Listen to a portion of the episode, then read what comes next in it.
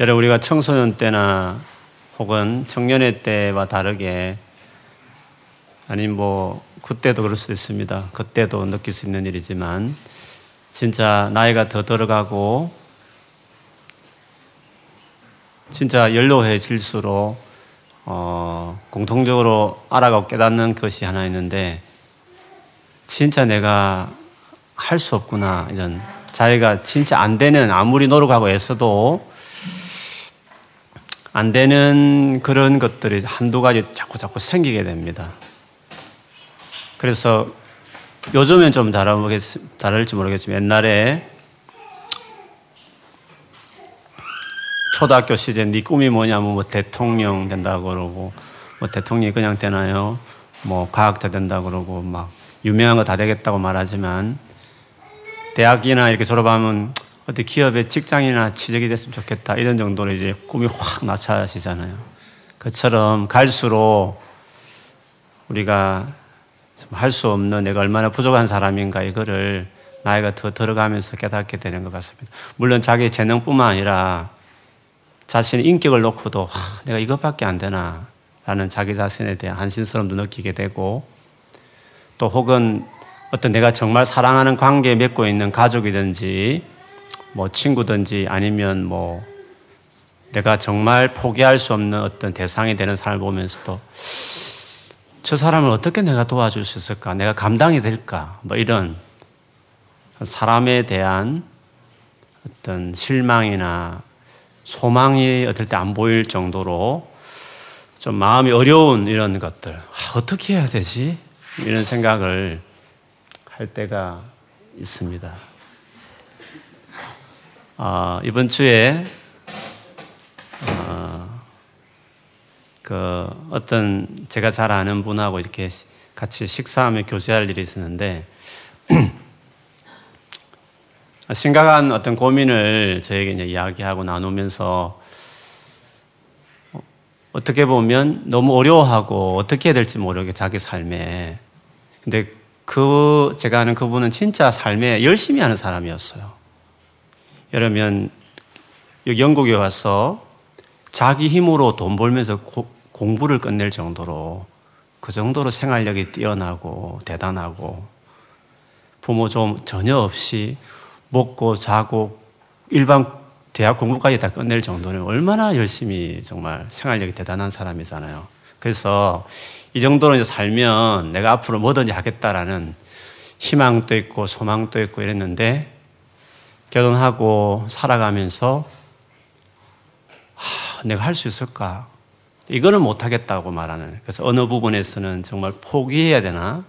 이런 생각을 할 정도로 자기가 못하는, 할 수가 없는, 소망이 안 생기는 뭐 그런 고민을 하면서 어, 제가 밥 먹다가 너무 씨르했었어서 먹다가 말다가 이제 이야기를 듣고 이랬는데 그러면서 저의 지난 저도 이제 50 이상 살다 보니까 인생에 이제 그런 것도 이해되고 그래서 제 삶도 이야기하면서 우리가 살다 보면 내 힘으로 못한 일들 계속 본다, 만난다고. 그래서 갤론에 갔을 때는 공통적으로 그래서 예수가 필요한 거다. 그래서 예수님을 더 붙들어야 될 일이 더 많아진다. 그 이야기로 우리 지금의 우리의 교회 모든 주제처럼 어, 주님이 그래서 필요한 거다. 주님 없으면 내가 보다 소망 없을 것 같다. 그렇지만 예수님이 있기 때문에 소망이 있고 그것도 그것이 확실한 소망이고 확실하게 될 수 있다. 시간은 좀 오래 걸릴지 모르겠다. 그러나 포기하고 그리 절망할 부분은 아니고 어, 예수께 정말 한번 매달려 보자. 복음이 그 힘들다고 안 되게 보이는 그거를 해결하는 것을 한번 네가 경험해 봐라. 한번 그거를 복음의 능력을 경험하는 하나 영역으로 네가 한번 취해 봐라고. 어, 그렇게 제가 도전 줬던 그러면서 제 삶 안에도 그렇게 되어 왔던 것들을 나누면서 완전히 소망을 갖지 못하는 어떤 상황에 대해서 어, 목사님 이야기 들으면서 다시 한번 생각이 복잡해졌지만 아예 끝 정리하고 완전히 아, 그, 그 부분을 포기하려고 했는데 어, 포기하기는 너무 삶이 더 복잡해질 것 같고 그래서 다시 소망을 붙들고 생각하게 되는 시간들을 가졌습니다. 그렇습니다. 우리 삶 안에 진짜 내 힘으로 안 될 것 같은 이걸 이 성격을 고칠 수 있을까? 저 사람이 저걸 바꿀 수 있을까? 혹은 이것을 내가 해낼 수 있을까? 여러 가지 우리 삶 안에 진짜 안 되게 보여지는, 진짜 안 될 것 같이 보여지는 부분들이 있다는 거죠. 그런데 결론, 그리고 확실한 대안, 어, 예수께서 예수께 가면 된다는 것이죠. 그래서 예수님이 십자가에 죽었는데, 그렇지 않습니까? 하나님 아들이 죽어서 우리에게 그 문제를 해결하겠다고 대안을 제시했고, 하물며 하나님이 영이 하나님이 우리 속에 들어왔는데 안 될 문제가 뭐가 있겠냐는 거죠. 문제는 그분께 우리의 삶을 드리지 않고 그분과 관계에 우리를 헌신하지 않기 때문에 문제가 될 뿐이고 어떤 효과가 없는 것이지 그분에게 그분에게 헌신하면 반드시 된다는 거죠. 그래서 우리가 정말 사랑하는 사람일수록 아끼는 사람일수록 그런데 그분이 정말 어렵고 힘들, 힘든 상황에 처해 있을 때 우리가 해줄 수 있는 최고의 말이 있다고 한다면 그 사랑하는 자에게 그러나 절망하는 그들에게 진짜 해주고 싶은 말이 있다고 한다면 그거는 오늘 1절에 말하는 것과 똑같을 것이라고 생각해요. 바울이 빌립보스를 결론 지으면서 4장 1절에 이렇게 써요. 그러므로 그러므로라는 것은 앞에 많은 말들을 하면서 결론적으로 하는 말인데 지금까지 무슨 말을 했겠어 바울이 계속 우리 빌립보스를 봤지만 빌립보스에서 바울이 지금까지 뭘 말을 했느냐는 거죠. 그 결론을 그대로 이야기해요. 나의 사랑하고 사모하는 비슷한 말 아닙니까? 사랑하고 또 사모하는 얼마나 빌립보 성도를 사랑하는지 이 단어에서 계속 비슷한 말을 계속 이어서 가요. 사랑하고 사모하는 사랑하는 거나 사모하는 거나 뭐 우리 보기엔 똑같은 말이잖아요. 형제들 형제들이란 말도 사랑의 표현이죠. 나의 기쁨, 내 기쁨이라 말할 정도로 얼마나 사랑하는 사람이겠어요. 멸류관, 하나님을 썼을 때 나의 자랑거리가 될 수, 멸류관. 더 나아가 사랑하는 자들아. 또 사랑한다는 말을 또 쓰고 있어요. 바울이 얼마나 빌립보 성도들을 사랑하는지 이 단어 하나 하나가 똑같은 말같이 보여주는 것들을 반복해서 이렇게 사랑하는 성도들, 그들에게 바울이 마지막으로 하고 싶은 말이 뭐냐? 이와 같이 주 안에 서라. 주님 안에 서라. 그게 내가 제일 사랑하는 사람들에게 어려움을 당하는 사람들이 하고 싶은 말이 그것이라는 거죠. 주님 안에 서라. 서면 된다는 거죠. 주님 안에만 스탠드 하면 그것이다. 그것이면 족하다. 내가 지금까지 예수님 얼마나 중요한지, 그리고 예수님 안에서 살아가는 게 얼마나 놀라운 삶인지, 예수님이면 충분하다는 것을 내가 계속 강조해 왔는데, 사랑하고, 사모하고, 사랑하는 내 기쁨, 너희에게 내가 마지막으로 하고 싶은 말이 있는데, 내가 지금까지 강조한 이 주 안에 서라. 그러면 된다 라고 이야기하고 있습니다. 우리가 주님 안에 특별히 예수님과의 관계에 헌신하고 그분 앞에 서야 될 이유가 있습니다. 그분을 붙들어야 될 이유가 있는데요. 그 이유는 오늘 1절에서 9절까지 내용 중에서 어, 바울이 염두에 두고 있는 어떤 우리의 삶에 대한 설명이 있는데 그게 뭐냐 하면 우리의 삶이 전쟁과 같다 이런 의미를 계속 시사해요. 우리의 삶이 전쟁터 같다는 거예요. 무슨 말이냐면 그냥 일상적인 삶이 아니고 그냥 어, 네 힘으로 열심히 하면 살아낼 수 있는 삶이 아니라 치열한 전쟁터 같은 삶이기 때문에 네 스스로 네 힘으로 살아갈 수 있는 삶이 아니다라는 것을 바울이 이야기해요. 주님이 왜 필요하느냐 하면 네 스스로 힘으로 살아낼 수 없는 일들이 그런 전쟁 같은 상황에 처해 있기 때문에 그래서 너는 무엇보다도 주님 안에 서야 된다는 것을 이야기하는 겁니다. 전쟁 용어를 오늘 본문에 두 개 정도 찾을 수 있는데요. 조금 전에 언급했던 서라, 선다 이 의미는 물론 1장에도 언급했습니다만 에베소서 6장에 보면 마귀의 계계를 능히 대적하기 위해서 전신갑주를 취하라고 말할 때도 그때 스탠드라 말을 쓰거든요. 너희가 서서 능히 악한 날에 대적하고 서기 위해서 스탠드 스탠드라는 말을 세 번 걸쳐서 에베소서 6장이고 전신갑주 전쟁터 이야기할 때도 그 말을 쓰지만 오늘도 똑같이 서라 이 의미를 이야기합니다. 선다는 것은 군인이 치열한 전쟁터에서 자기가 딱 서야 될 그 진지 있잖아요. 절대로 물러서지 말아야 될. 거기서 물러서면 자기도 죽고 그리고 자기 뒤에 있는 모든 어, 성 안에 있는 사람도 다 죽는 반드시 이탈하지 말아야 되고 어떤 어려운 가운데서도 반드시 그 자리를 지켜야 될 그 포지션이 있는 그 자리 거기에 거기에 네가 군인이 그 딱서 있듯이 서라. 군인들에게 말하는 그 서라고 하는 지켜라. 그 자리, 네 자리를 지키라고 말하는 선다는 말은 바로 그런 군대의 용어와 같은 것입니다. 이 말 자체도 통해서 알 수 있듯이 우리의 삶이 전쟁터 같고 어떻게 보면 설 수 없는 물러가고 싶고 피해버리고 싶을 만큼 삶이 녹록하지 않고 어렵다는 것을 어, 이런 단어를 통해서 우리가 생각할 수 있습니다. 또 하나는 7절에 보면 너희 마음과 생각을 지키시리라. 지킨다. 이것도 마찬가지예요. 어떤 그 자리, 어떤 그 위치를 군인이 그걸 보초선다. 지킨다는 말은 보초선다 이런 뜻이거든요. 뭔가 적군이 그걸 약탈하려고 하고 거기를 점령하려고 하는데 그렇지 못하도록 네가 그거를 지켜내야 된다. 치열한 싸움에서 지켜야 된다. 할 때 군인이 어떤 위치를 지킨다 할 때 그 지킨다는 용어를 군대 용어를 여기서 말합니다. 우리의 마음과 생각을 약탈하려고 하는 자들이 있는데 그걸 네가 지켜내야 된다. 라는 이런 의미를 통해서도 보듯이 바울이 우리의 삶을 이야기할 때 우리는 전쟁이다.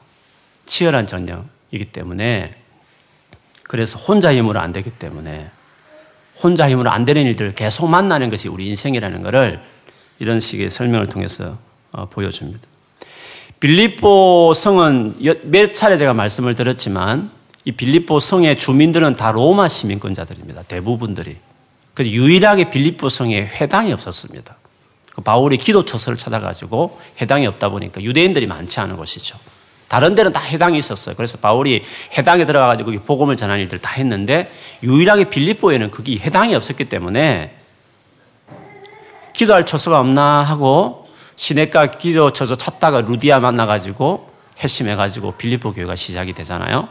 그처럼 이 빌립보라는 이 성은 로마 시민권자들, 태역 군인들, 장교들이 마지막 휴양지요 말년에 보내는 어떤 장소로 이 빌립보 성을 택했거든요. 그래서 아무래도 로마 시민들이 많이 살다 보니까 로마 시민들을 보호하기 위해서 빌립보 성 주변에 군인들이 주둔을 했어요. 그 자기 시민들을 지키기 위해서. 그래서 어떻게 보면 그게 군대 용어와 군대 상황이 익숙한 빌립보 시민들이었기 때문에 그 보초 소년 군인들을 예를 들면서 저 군인들이 외적과 적군이 공격해 오는 것을 막기 위해서 그 자리를 생명 걸고 지키듯이 우리의 삶 안에도 반드시 이탈하지 말고 지켜야 될 일이 있다 하면서 그 군대 영어로 이렇게 설명하고 있는 것입니다. 그러면 우리가 반드시 이탈하지 말아야 될 반드시 끝까지 서 있어야 될 곳이 어디냐? 그러니까 주님 안이라는 거죠. 예수 안에 반드시 서 있어야 되는 거죠. 예수 안에 서 있지 않으면 우리는 이 전쟁터에서 밀리는 거예요. 제 아무리 용감하고 대단해도 예수님 안에 서 있지 않으면 우리는 다 물러가게 되고 실패하는 삶을 살 수밖에 없는 것이죠. 그러면 어떻게 해야만 우리가 주님 안에 서는 것일까? 그리고 주님 안에 서지 못하게 하는 일이 있다면 도대체 뭘까? 그거를 이어서 좀 살펴본다면 몇 가지를 볼 수 있는데 2절에 보면 내가 유오디아를 권하고 순두개를 권하노니 주 안에서 같은 마음을 품어라. 유오디아나 순두개라는 사람은 이 본문의 성경이 여기밖에 안 나오기 때문에 누군지를 잘 모르겠어요. 여러 가지 추측이 있습니다. 이 중에, 이 중에 한 명은 루디아일 것이다. 뭐 이방인과 헬라인을 상, 유대인을 상징한다. 뭐 여러 가지 말들이 있지만 사실은 뭐 확실치 않는 거죠. 확실한 것은 바울이 이 두 사람 언급할 정도로 이 빌립보 교회에 정말 리더였을 것이다. 근데 이 두 사람이 교회에 정말 리더십 있는 사람인데 두 사람이 지금 마음이 같지 않아가지고 갈등의 관계가 있었고 그래서 교회에 좀 분열이 있었고 어려움이 있었던 것 같아요. 사실 바울이 처음 있을 때에는 3절에 보면 복음에 나와 함께 힘쓰던 저 여인들을 도와주라.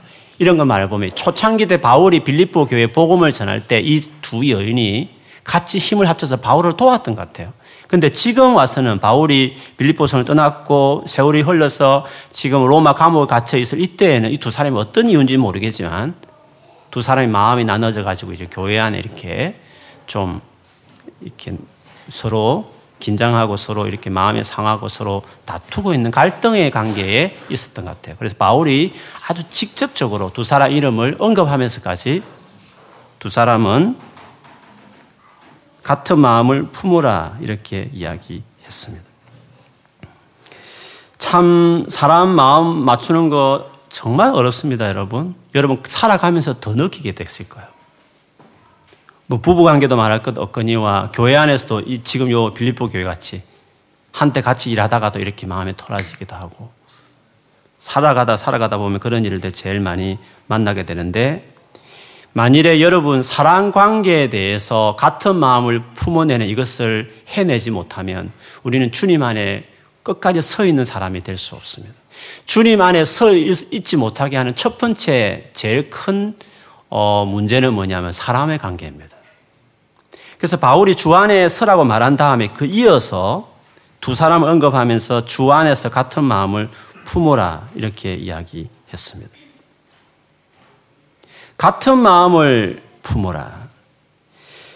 사단이 우리를 주님으로부터 이탈하게 하고 영적 전쟁터에서 우리를 완전히 무너뜨리게 하는데 제일 흔히 그리고 집요하게 쓰는 방법이 뭐냐면 관계 안에서 끊임없이 어, 문제를 일으켜요. 그리고 관계 안에 소망을 갖지 못하게 하는 일들이 많아요. 더 이상 안 되겠어. 내가 참다가 참지만 이제는 더 이상 안 되겠어. 라고 어느 선에 관계를 포기하고 싶을 때가 있거든요. 부부 관계면 그때는 이혼을 생각하는 거죠. 아, 더 이상 안 되겠어. 내가 참았긴 참았지만 저, 저거 안 바뀔 것 같아. 그리고 저거는 평생 내가 이거 계속 이렇게 이 사람 붙들어 가야 되겠어? 라고 생각할 때 만일에 어떤 관계 안에서 내가 소망이 안 보이고 더 이상 안 될 것 같다고 생각하면 극단적으로 그때 부부 관계는 이혼을 생각하고 아니면 친구 관계나 교우 관계는 일단 관계를 이제 더 이상 소망을 끊어버리게 되는 것이거든요. 그렇게 돼버리면 이제 주님 안에서 내가 이제 흔들리는 거죠.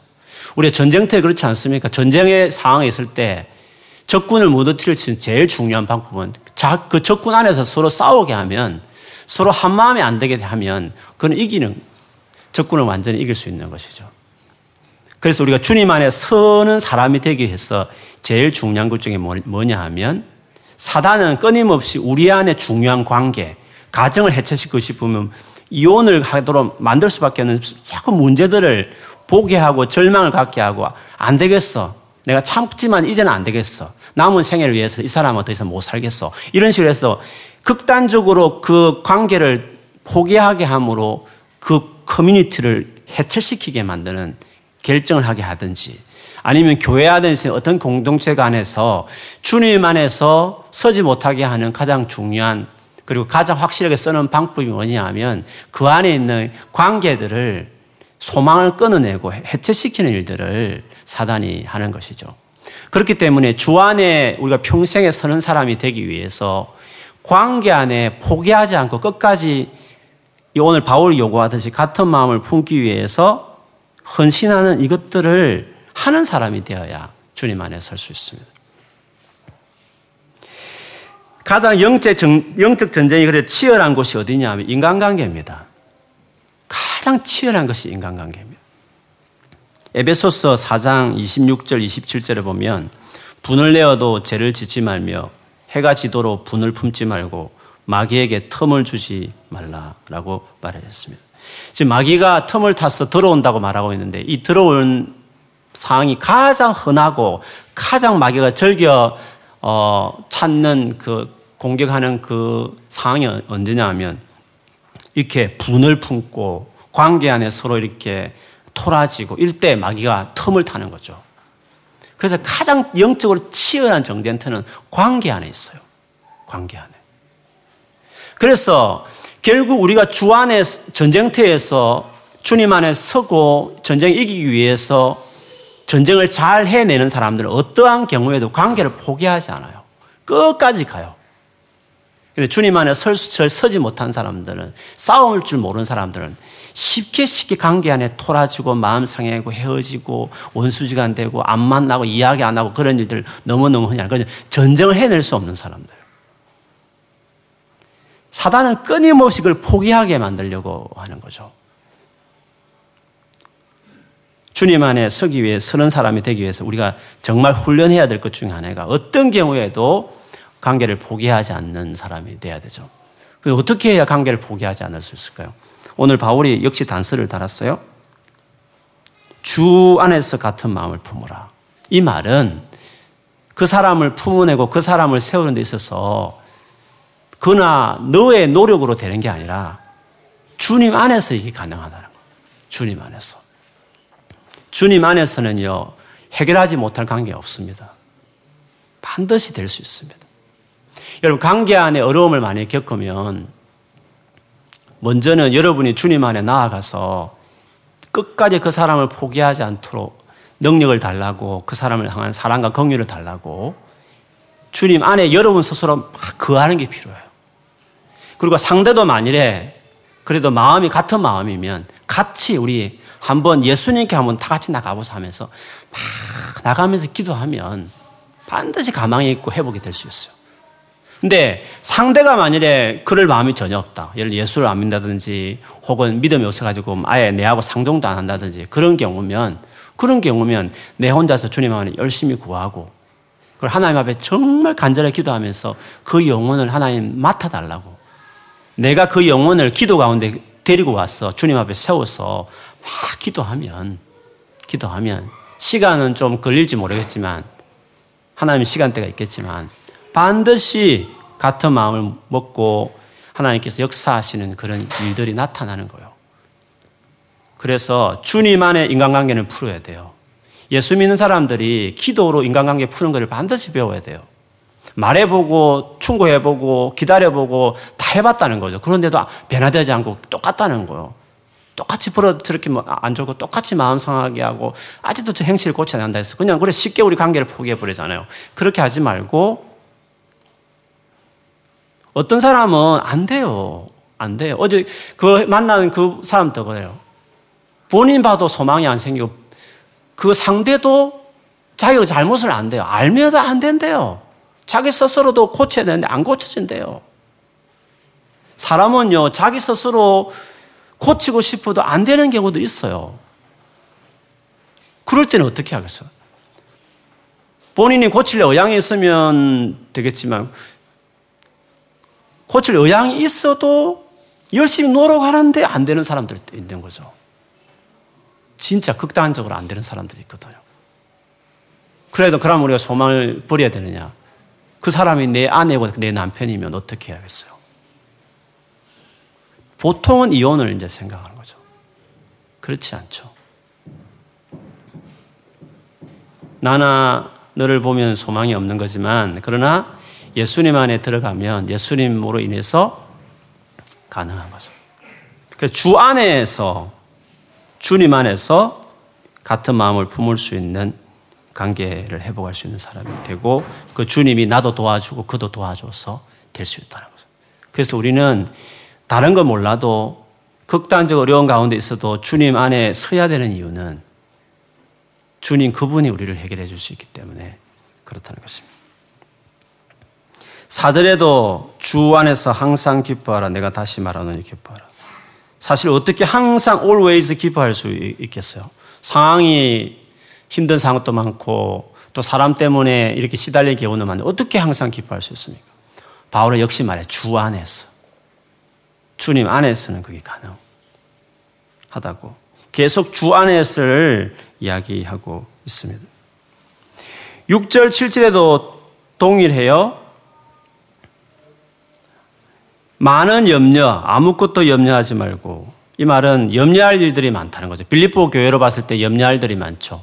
사랑하는 목자인 지금 바울이 순교하는 아니냐에 대한 걱정도 있을 것이고 자기 안에서 교회 안에 문제도 많고 여러 가지 어려움들이 많이 있었기 때문에 염려할 일들이 많았잖아요. 근데 바울이 건면한 것이 있는데 그게 뭐냐면 염려하지 말고 다만 모든 일에 기도와 간구로 간구는 간절히 구하는 거잖아요. 간절히 구하고 너희 구할 것을 감사함으로 하나님께 아뢰라. 그리하면 모든 지각에 뛰어난 하나님의 평강이 그리스도 예수 안에서 너희 마음과 생각을 지키시리라 라고 말씀했습니다. 염려와 이런 어려움이 생길 때 사단은 그런 어려움과 염려를 통해서 우리의 마음과 생각을 약탈해요. 마음은 진짜 불안하고 두렵고 초조하고 어, 답답하고 막 생각이 그런 거죠. 생각은 복잡해지고 막 많은 생각들이 우리 안에 있는 거죠. 사단이 우리 마음과 생각을 막 약탈하고 공격하기 시작하는 거죠. 우리가 서, 있, 서 있지 못하게 만드는 거죠. 그때 우리가 어떻게 해야 되냐는 그때. 오늘 말씀에 의하면 그때는 기도하라고 이야기했어. 어디까지 기도해야 되냐면 감사함으로 아랠 때까지 기도해야 돼요. 염려가 있을 때 감사함으로 아랠 수는 없어요. 그냥 푸념하는 식의 기도밖에 안 될 수 있어요. 막 두려워하면서 하는 기도가 될 수 있거든요. 그런데 기도하고 간절히 구하고 계속 부러지자면 하나님께서 그 마음에 믿음을 주시고 확신을 주시고 하나님이 도와주실 것이라는 소망으로 생길 때까지 그래 기도를 일때는 더 많이 해야 돼요. 그래서 감사함으로 아랠 정도가 된다는 것은 그거는 믿음으로 하나님에 대한 신뢰가 자라는 정도까지 기도가 됐다는 것을 이야기해요. 기도는 거기까지 가야 되는 거예요. 막 끝까지 부르짖으며 기도하면서. 감사함으로 아뢰라. 하나님 반드시 도와주실 것 같다. 주님 정말 도와주실 것을 내가 신뢰한다고. 이런 정도 믿음이 될 때까지 그렇게 간절히 기도하라고. 그러면 하나님께서 어떻게 하시냐면 모든 지각에 뛰어난 하나님의 평강. 모든 지각에 뛰어난 하나님의 평강이란 말은 내 생각 이성에 넘어서 있는 평강을 이야기해요. 한 번도 경험해 보지 못한 사람의 어떤 판단과 설명으로 불가능한 지각에 저 넘어서 있는 우리의 어떤 생각에 넘어서 있는 초자연적인 하나님의 평강을 이야기해요. 그 평강이 그 불안하고 두려운 마음과 복잡한 생각을 보초서 준다는 거예요. 누가? 하나님 평강이. 내 마음을 막 들어오는 그것들을 딱 평강이 보초를 써서 내 마음을 딱 지켜주시고 내 생각을 이렇게 지켜주실 것이라고 이야기했습니다. 어떻게 할 때? 이렇게 모든 상황 가운데서 하나님 앞에 기도하면서 믿음으로 기도할 그 지경까지 온 마음을 다해서 전심으로 기도했을 때 하나님께서 그런 은혜를 주신다고 말씀하셨습니다. 이게 다 영적 전쟁이고 치열한 우리의 삶의 싸움터와 같은 것인데 공통점이 뭐냐면 여기서도 뭐냐면 그리스도 예수 안에서 역시 주님 안에서 우리의 마음과 생각을 이렇게 지켜지게 된다 라고 이야기했습니다. 그렇게 볼 때에 우리가 심각한 인간의 관계의 문제든지 아니면 상황과 환경에서 내 힘으로 감당이 안 되는 이런 모든 부분들에 대해서 예수 그리스도를 말미암아 그분 안에서 이 모든 것들이 지켜내고 이렇게 보호받는 것이기 때문에 그래서 우리가 제일 힘써야 될 것이 있다면 내가 주님 안에 거하는 사람이 되는 게 그게 제일 중요한 것입니다. 여러분 평생에 이거 한 가지만 하면 돼요. 늘 우리가 계속 나누고 있지만 예수님 안에 거하겠다. 힘들면 더 찾고 힘들면 더 기도 많이 하면서 예수님 안에 내가 딱 마음을 정하고 세워지면 아무리 절망적인 어떤 사람 인간관계에서 소망이 안 보이거나 아니면 진짜 감당이 안 되는 내 상황이나 진짜 내 스스로 어떻게 매니지 안 되는 나의 마음과 생각, 밤잠 안 오고 어떻게 어떻게 안 되는 어떤 이 마음들을 지각에 뛰어넘으면 초자연적인 하나님의 평강이 우리의 마음을 지켜내주는 이것이 하나님께로 예수 안에서 이루어지는 일이기 때문에 그런 점에서 예수님 안에 거하는 것이 제일 우리의 삶에 중요한 것이에요. 이거를 여러분 반드시 경험해야 됩니다. 경험하기를 축복합니다. 그거를 경험해야 돼요. 그래서 주님 안에 딱 세워지는 것만 우리의 삶 안에 확보한다면 세상 살만합니다. 감당해낼 수 있습니다. 다 해낼 수 있습니다. 그렇기 때문에 바울은 이런 자신감이 있었기 때문에 그렇게 사랑하는 그들에게 마지막으로 말하는데 주님 안에 서기만 해라. 그것에 헌신하라고 마지막으로까지 이렇게 주문했던 것이었죠. 근데 바울은 감사하게도 거기서 끝나지 않고 8절, 9절에 가보면 아주 소망스러운 말을 해요. 8절 한번 읽어볼까요? 8절 같이 한번 읽어볼까요? 8절 시작.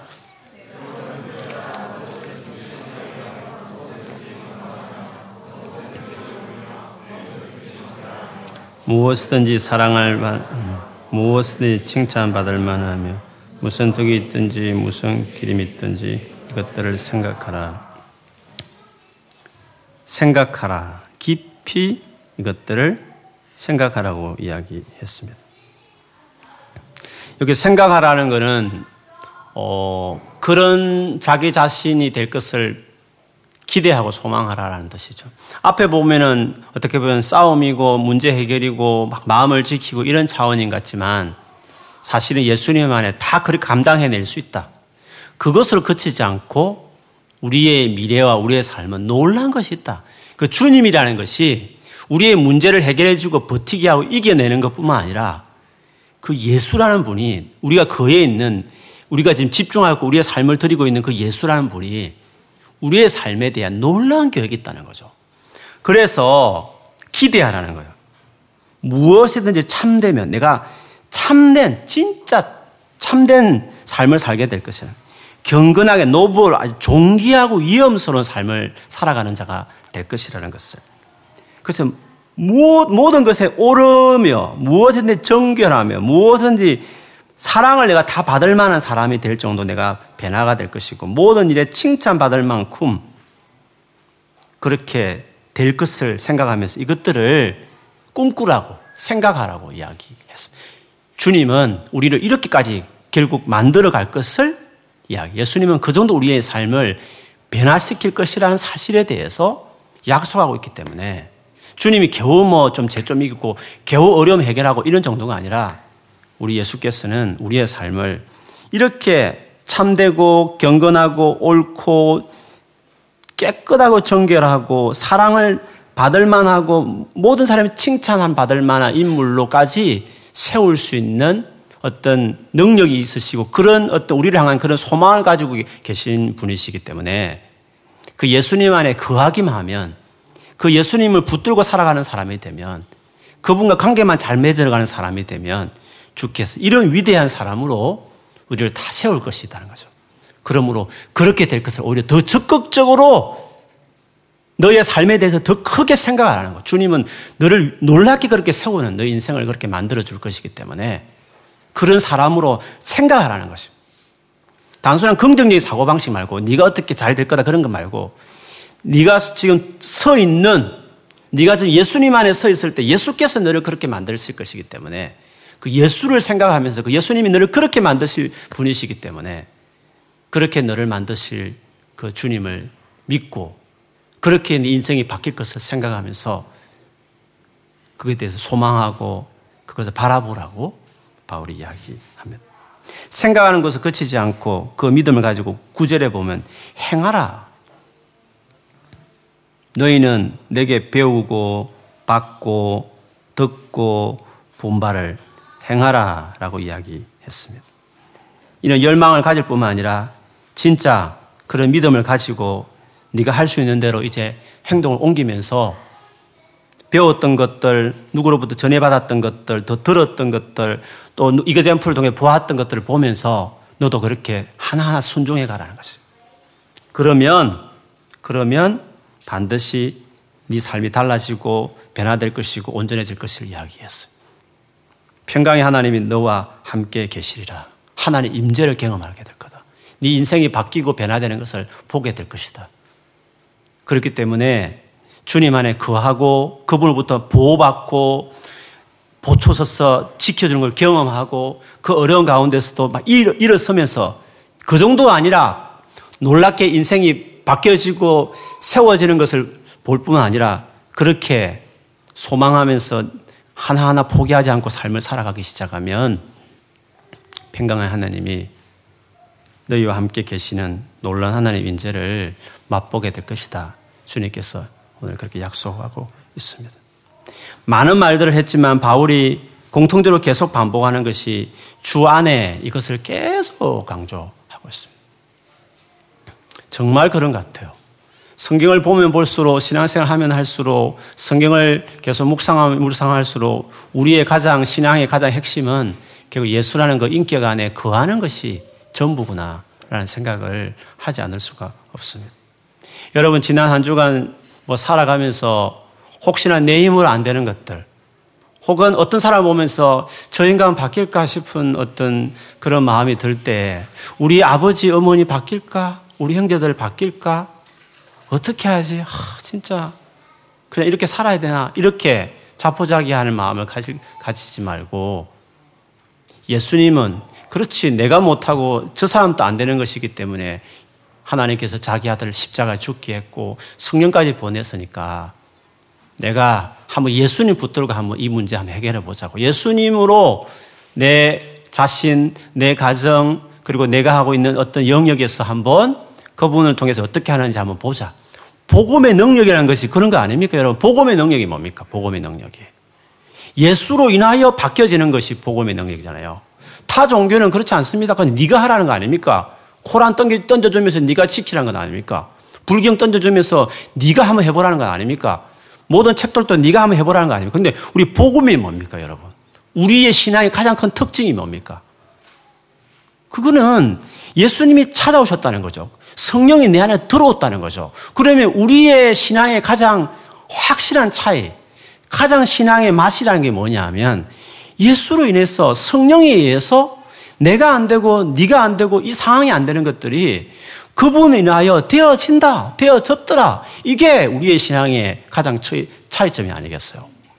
내 힘으로 열심히 해서 될 부분 같으면 그것 같으면 하나님이 필요한 부분도 없고 그냥 우리 열심히 그 사람이 했다라고 취급할 일이지만 누가 봐도 저거는 안 될 일이었는데 누가 봐도 저거는 진짜 해결 안 될 문제였고 바뀌지 않는 사람 같아 보였는데 정말 간절하게 주님 앞에 기도하고 주님 찾고 어지했더니 이렇게 됐더라. 이런 것이 나와야 그게 복음의 능력이거든요. 그래서 절망적인 문제가 생길 때 그걸 그때 포기하지 말고 안 되겠어. 포기하지 말고 오케이.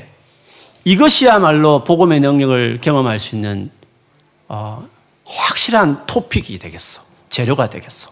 이렇게 오기를 가지고 주님 정말 이걸 내 힘으로 안 되고 저 힘도 안 되고 이 상황도 안 될 문제니까 주님 정말 주께서 예수께서 해결해 주세요. 막 예수님 붙들고 예수님 안에서 씨름하면서 그분을 의지하고 한번 해보라, 해보라는 거죠. 그래서 정말 예수님께서 해결해 주시는 것들을 경험하는 것. 그게 우리가 말하는 간정이에요. 그것이 복음의 능력이라고 말할 수 있는 것이에요. 그래서 믿는 사람들은 상황이나 문제를 절망적인 상황을 볼 때마다 태도가 달라요. 주님 붙들어야 되겠다. 주님이 도와주시면 되겠다. 이런 마음 가지고 막 실험하면서 주님 앞에 나아가면 주님이 도와주세요. 도와주세요. 그래서 정말 주님을 찾는 여러분 되시기를 바랍니다. 열심히 기도하세요. 정말 아침 일어나서 주님 그분을 제일 먼저 찾았어요. 그렇게 해서 여러분 공부며 진로며 사람 문제며 여러분의 변변찮은 인격이며 뭐든지 다 예수님 앞에서 자기를 세워가는 그렇게 해서 진짜 복음의 능력으로 여러분 삶이 얼마나 달라지는 것들을 예수님을 오히려 여러분 인생을 전부를 통해 증거하는 우리의 삶이 되기를 주의 이름으로 축원합니다. 아멘. 자, 오늘 또 이 마음 가지고 우리 간절하게 주님을 찾겠습니다. 찬송 하나 하고